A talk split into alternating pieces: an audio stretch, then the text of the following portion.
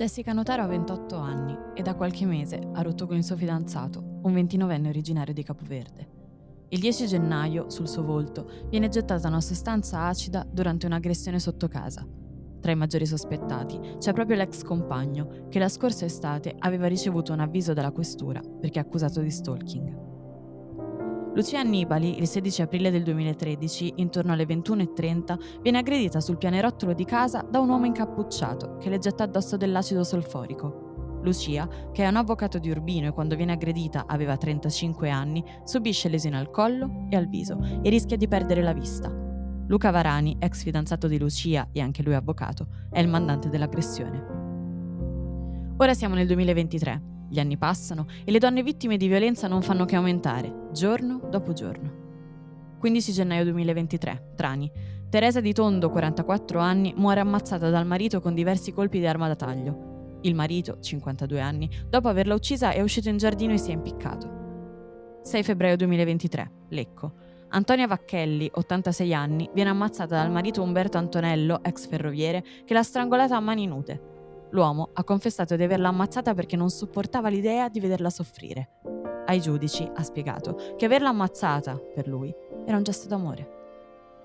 13 aprile 2023, Arezzo. Sara Ruschi ha 35 anni e la mamma Brunetta Ridolfi, 76 anni, vengono uccise dal compagno della giovane Javadi Cham, di 38 anni, nella loro abitazione di Arezzo. L'uomo ha aggredito le due donne con un coltello da cucina. La suocera è deceduta sul colpo, mentre la compagna è morta in ospedale. Il duplice omicidio è avvenuto davanti ai due figli della coppia, uno di 16 anni, che poi ha chiamato la polizia, e la più piccola, di soli due anni. 1 giugno 2023, Roma. Pierpaola Romano ha 58 anni ed è una poliziotta. Un suo collega, Massimiliano Carpineti, la uccide con la pistola d'ordinanza. Il corpo dell'assassino viene ritrovato nella sua auto qualche ora più tardi. Si è tolto la vita utilizzando la stessa arma. I due erano amanti.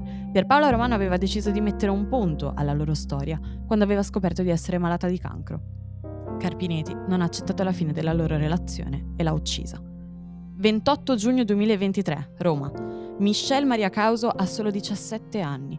Il suo corpo viene abbandonato accanto a un cassonetto dell'immondizia nel quartiere Primavalle a Roma. Per la sua morte c'è un fermato, un diciassettenne sentito in questura per molte ore prima del provvedimento cautelare. Queste donne sono state uccise per mano di chi diceva di amarle. Queste storie sono le storie di tante vite spezzate. Siamo nel 2023 e noi donne non ci sentiamo sicure. Non ci sentiamo sicure di tornare a casa da sole, non ci sentiamo sicure di andare a prendere le sigarette dopo una certa ora, non ci sentiamo sicure di prendere mezzi pubblici, taxi, camminare per strada, non ci sentiamo sicure. Siamo nel 2023 e le donne che dichiarano di essere vittime di violenza aumentano, ma non ci viene difficile pensare a tutte quelle che non possono farlo. Siamo nel 2023 e le donne sono vittime di violenza per le strade, sul posto di lavoro, ma soprattutto nelle proprie case. Le case dove ci si dovrebbe sentire al sicuro, dove ci si dovrebbe sentire protetti, e invece no. Molte, troppe donne subiscono violenza sotto il proprio tetto e proprio dalle persone che hanno promesso di proteggerle e amarle.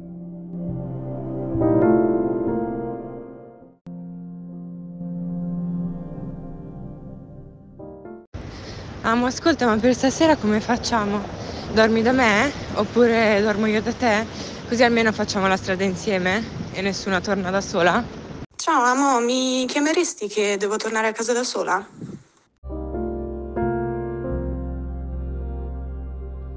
Io sono Carlotta, ho quasi 24 anni e ho deciso di fare un sondaggio di cui sapevo purtroppo già il risultato.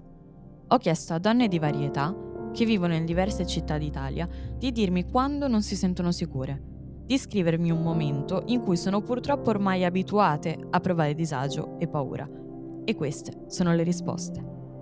Bianca, quando torno da sola di notte. Ilaria, tornare alla macchina nei parcheggi di notte. Francesca, la mattina e la sera quando torno da lavoro in bus perché mi toccano e mi guardano. Emma, quando prendo mezzi pubblici da sola la sera. Vanessa, la sera e la notte devo andare al parcheggio per riprendere la macchina da sola. Maria Grazia. Quando torno di sera c'è puntualmente un gruppo di ragazzi e uomini che fanno commentini. Greta. Quando torno da sola la sera. Maria Vittoria. Quando esco la sera da sola per raggiungere i miei amici e magari mi metto un vestito o una gonna. Lì è peggio. Gioia. Ovviamente di sera per strada e sui mezzi pubblici. Ilaria. Nel tragitto da casa tua a casa mia e sono tre minuti. Martina, la sera, sui mezzi o quando il mio capo fa commenti avanzi nei miei confronti.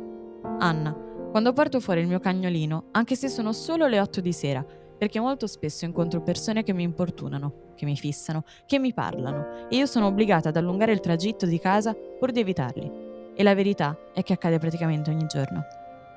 Queste sono risposte tutte uguali, o perlomeno molto simili, perché tutte noi, nonostante età differenti, città differenti, abitudini differenti, soffriamo purtroppo delle stesse identiche paure e il fatto che ne siamo ormai abituate ci fa capire tante cose.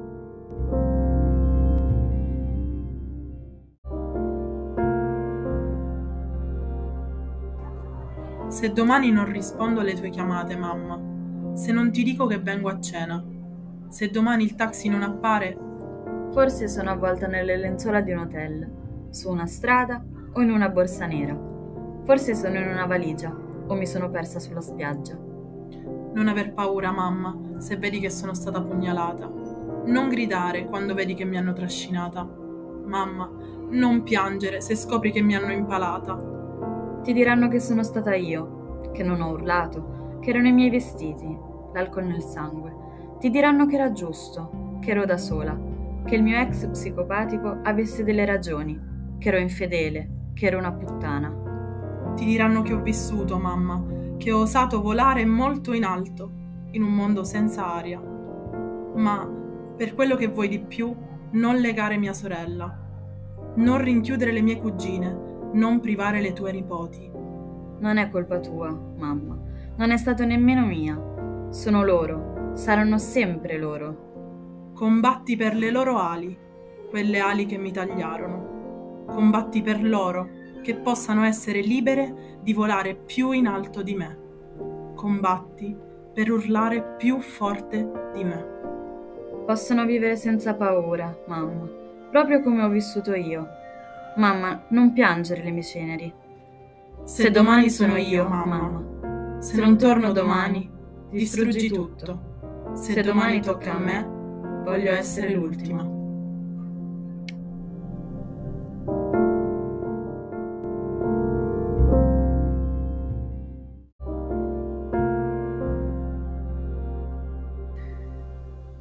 Un paio di anni fa quando studiavo e abitavo ancora nelle Marche, due ragazzi e colleghi universitari vennero a trovarmi a casa, me e la mia coinquilina.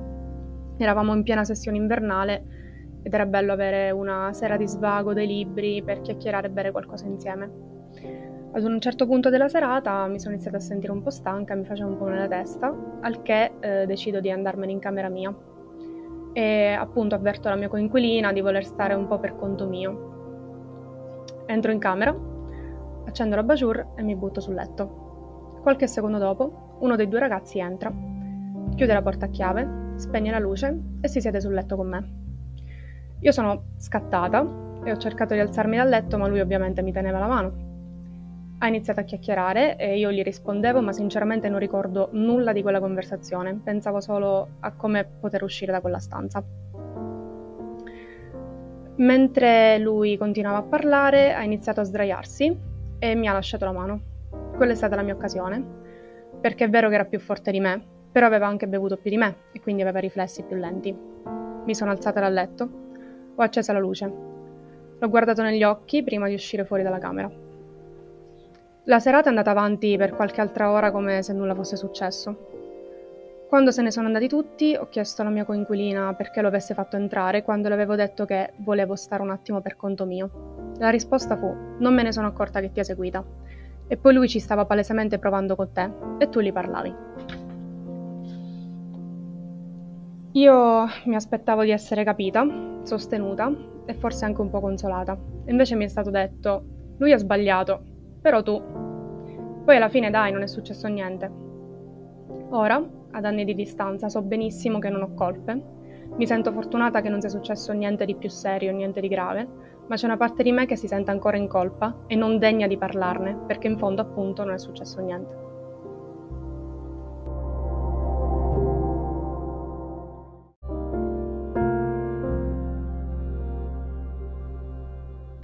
Una cena a casa di amiche e una passeggiata al parco. Tutto normale, no? Chi non l'ha mai fatto? Si è fatto tardi, domani abbiamo tutte lezione. Beh, dai, torniamo a casa. Andiamo per di qua? Sì. Ok, notte, notte, dai. Tanto ci vediamo letteralmente domattina alle 8. Sicura? Vai da sola tu? Sì, sì, tanto sono 300 metri. Attraverso la Colombo e ci sono, nessun problema. Mi incammino verso casa, stando attenta di passare in zone abbastanza illuminate. Poi mi trovavo davanti a un parco proprio sulla Colombo. Improvvisamente vedo un motorino con due persone sopra venire nella mia direzione e penso, vabbè, dai, non si fermeranno, perché dovrebbero? E invece si accostano e mi chiedono con un forbito accento: oh, ma stai a lavorare? Inizialmente non capisco, poi mi ricordo dove sono ed effettivamente su quella strada non è insolito trovare donne che lavorano come prostitute. Allora rispondo, anche abbastanza scocciata, no! E loro vanno via. Iniziano da lì in realtà mille pare dentro di me, mentre continuo a camminare verso casa. Possono semplicemente 300 metri ora spaventarmi così? Bah, forse me l'hanno chiesto perché indossavo questa gonna o queste scarpe. Mi convinco di no e continuo a camminare. Devo attraversare la Colombo ora, semaforo verde. Inizio ad attraversare tranquillamente, ma una moto si avvicina piano. Mentre attraversavo, sì, e l'uomo con il casco integrale nero e voce apparentemente pacata mi chiede: Sai dove si va per l'Eur? Io rimango tranquilla e rispondo che non lo so. Ma perché da buona fuorisede, non automunita, non sapevo davvero come arrivarci, soprattutto in moto. Lui risponde: Non ti sento! E io ripeto: Non lo so! Non ti sento! Non lo so! Il tono si alza di risposta in risposta. Nel frattempo io continuavo ad attraversare, a camminare. Alla fine mi sembrava stesse rigirando per andare via. Quindi mi tranquillizzo e arrivo al marciapiede. Tiro un sospiro di sollievo, non lo nego. Ma poi sento di nuovo la sua voce. Aveva rigirato, sì, ma per accostarsi meglio dall'altra parte. E a quel punto spiego pacatamente di non sapere davvero come aiutarlo. Ma poi le domande cambiarono. Mm, sei fuori sede? Perché non lo sai? E io rispondo inizialmente a queste domande sì, perché non mi sembravano domande provocatorie, ecco. Poi queste domande cambia- cambiavano, continuavano. Di dove sei? Ma cosa fai? Cosa studi? Qual è il tuo nome? Bellissima. E lì inizio a capire che forse le sue intenzioni non erano ricevere delle indicazioni stradali, e quindi lui ancora con il casco in testa, ma io non avevo più la stessa faccia di prima. Ero preoccupata, impaurita, quindi inizio a non rispondere più e a camminare, stavolta più veloce, quasi correndo. L'uomo va via. Voi direte ora, questa non è violenza. E invece sì, è vero, non sono stata toccata da nessuno, ma ora ho paura a fare 300 metri di strada da sola. E se il mio passo prima era calmo, ora non lo sarà più.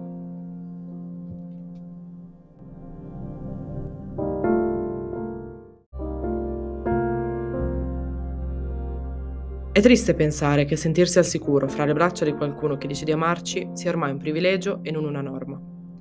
È triste pensare che io, a 22 anni, gli stessi di Giulia, mi senta privilegiata, perché nessuno dei miei ex fidanzati mi ha mai picchiata, dato della troia, limitato la mia libertà. E questo non perché io sia sempre uscita con dei principi azzurri, hanno, come ne ho anch'io, come ne abbiamo tutti, dei difetti. Ma abusare della tua fidanzata non è un difetto, non è paragonabile al fidanzato che è sempre in ritardo o che si dimentica l'anniversario, Qui si parla di togliere la vita a un'altra persona. Non riesco a togliermi Giulia dalla testa, forse perché è una delle prime volte in cui ho realmente percepito il pericolo, perché potrebbe succedere anche a me, alle mie amiche. Giulia andava all'università, anche noi. Giulia aveva 22 anni, anche noi. Giulia usciva con un ragazzo, come succede a tutte. Giulia era una di noi. La mia non è una volontà di generalizzare e dire che tutti gli uomini commetterebbero degli atti del genere, ma ripeto, mi sembra il minimo. Mi stranisce anche il fatto che tutte le donne che conosco abbiano una storia di questo genere da raccontare, storie fortunatamente meno gravi, ma pur sempre di abuso, e che invece, dall'altro lato, nessun uomo lo farebbe mai, nessun uomo conosce un altro uomo che lo farebbe mai. Per definirlo abuso non si deve arrivare all'omicidio. Abuso sono anche quelli che ti toccano il culo in metropolitana, quelli che ti fischiano per strada e che ti danno della puttana se in risposta non esibisci un sorriso smagliante, manco ti avessero appena fatto un complimento. Mi fa incazzare anche il fatto che molti degli uomini buoni siano più impegnati a difendere il loro genere piuttosto che, per una volta, imparare a tacere e ascoltare. Tanto noi donne parliamo sempre troppo, vero? Almeno in questi casi, fateci piacere di non dirci di stare zitte. Lasciateci urlare in pace e ascoltateci. E se vi va, unitevi a noi.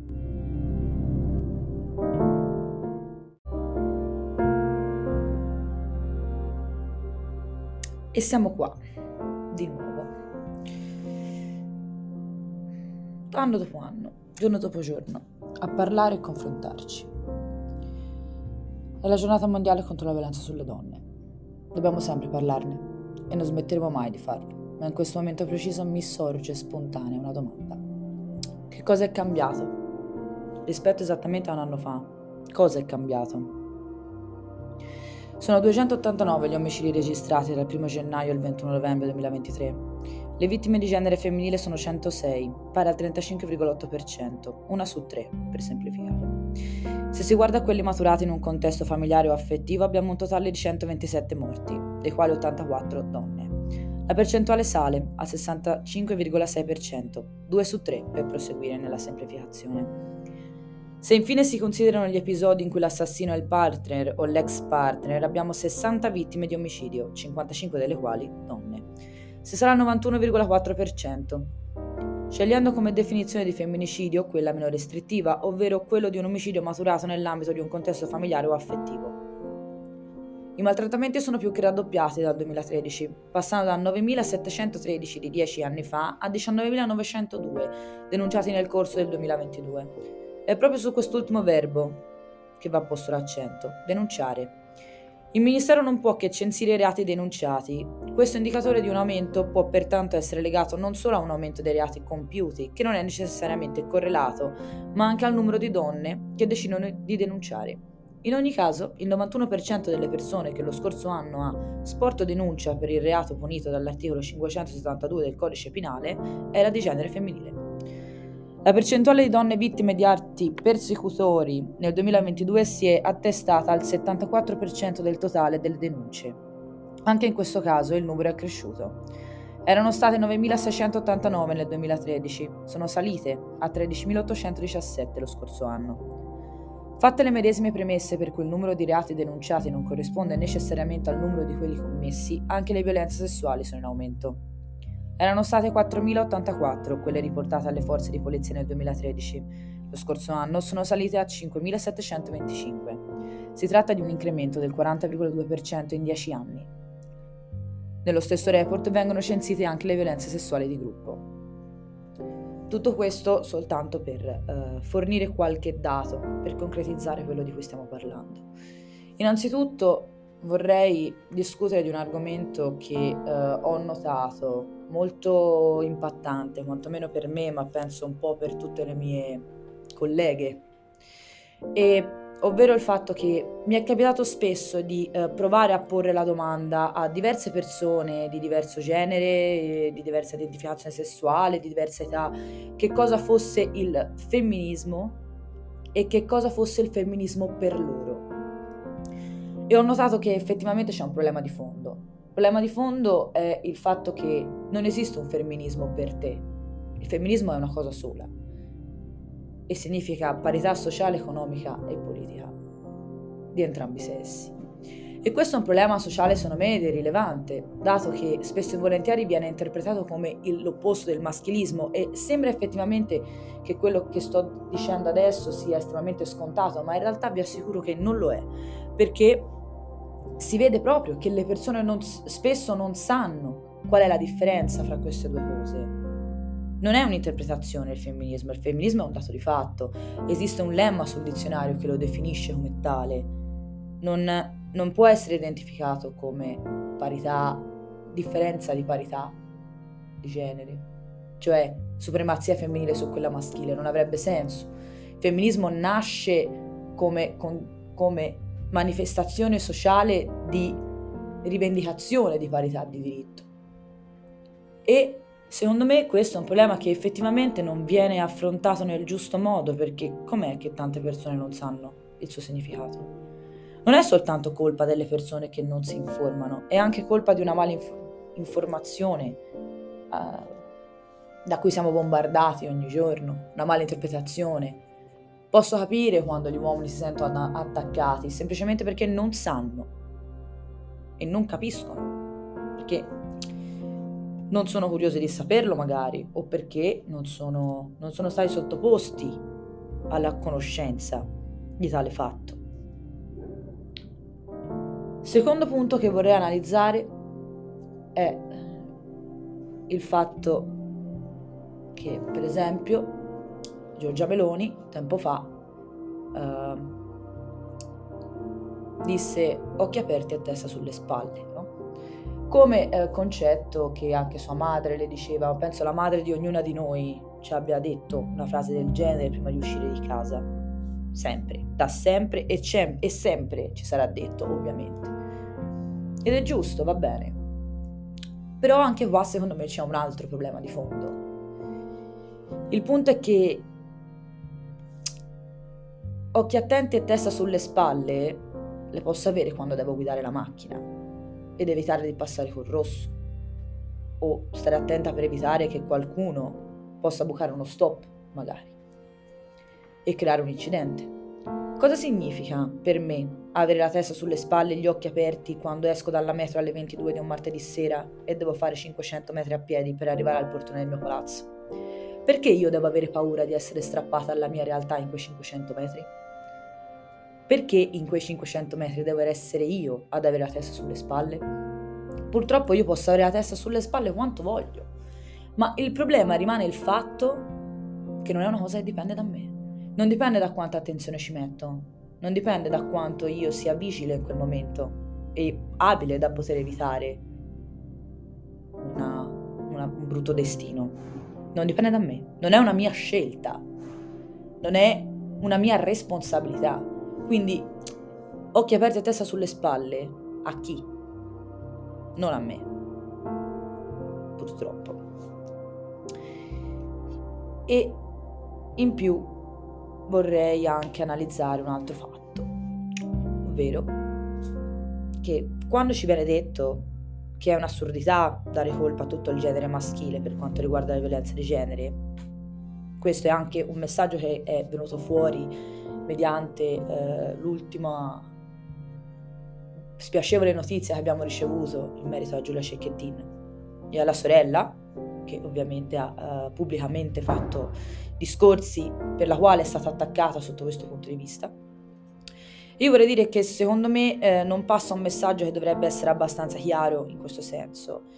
Quindi, eh, riprendendo le parole di Elena, la quale sostiene che tutti gli uomini dovrebbero farsi un mea culpa, lo dice perché sicuramente nella vita di un uomo ci sarà stato un momento in cui hanno mancato di rispetto ad una donna in quanto tale. Ovviamente non tutti gli uomini sono violenti e stupratori, ma sono colpevoli di non avere idea della fortuna che hanno avuto ad avere il privilegio di non avere le stesse paure che ho io. Questo è il punto. Quindi quando siete con i vostri amici e qualcuno di loro fa commenti sessisti di qualunque genere si voglia, fermateli per voi non avrà peso questo gesto, ma per noi sì. È dimostrazione del fatto che avete capito. Quello che si deve provare tutti quando si sentono discorsi sessisti, violenti e discriminatori è disgusto. Se non provi disgusto c'è un problema e quel problema possiamo risolverlo parlando con le persone, dicendo a una persona che sta dicendo qualcosa di sbagliato, che non è apprezzato che lo faccia, che dire che una donna è una troia non ti rende più un maschio, fare battute sul fatto che la violenteresti non ti rende più uomo. Potresti anche non farlo, ma in vita tua le parole hanno un peso e sono il primo veicolo di educazione che abbiamo. Per questo vanno usate bene. E questa è la sensibilizzazione, anche questo. Ed è importante ricordarlo e non scordarlo, soprattutto.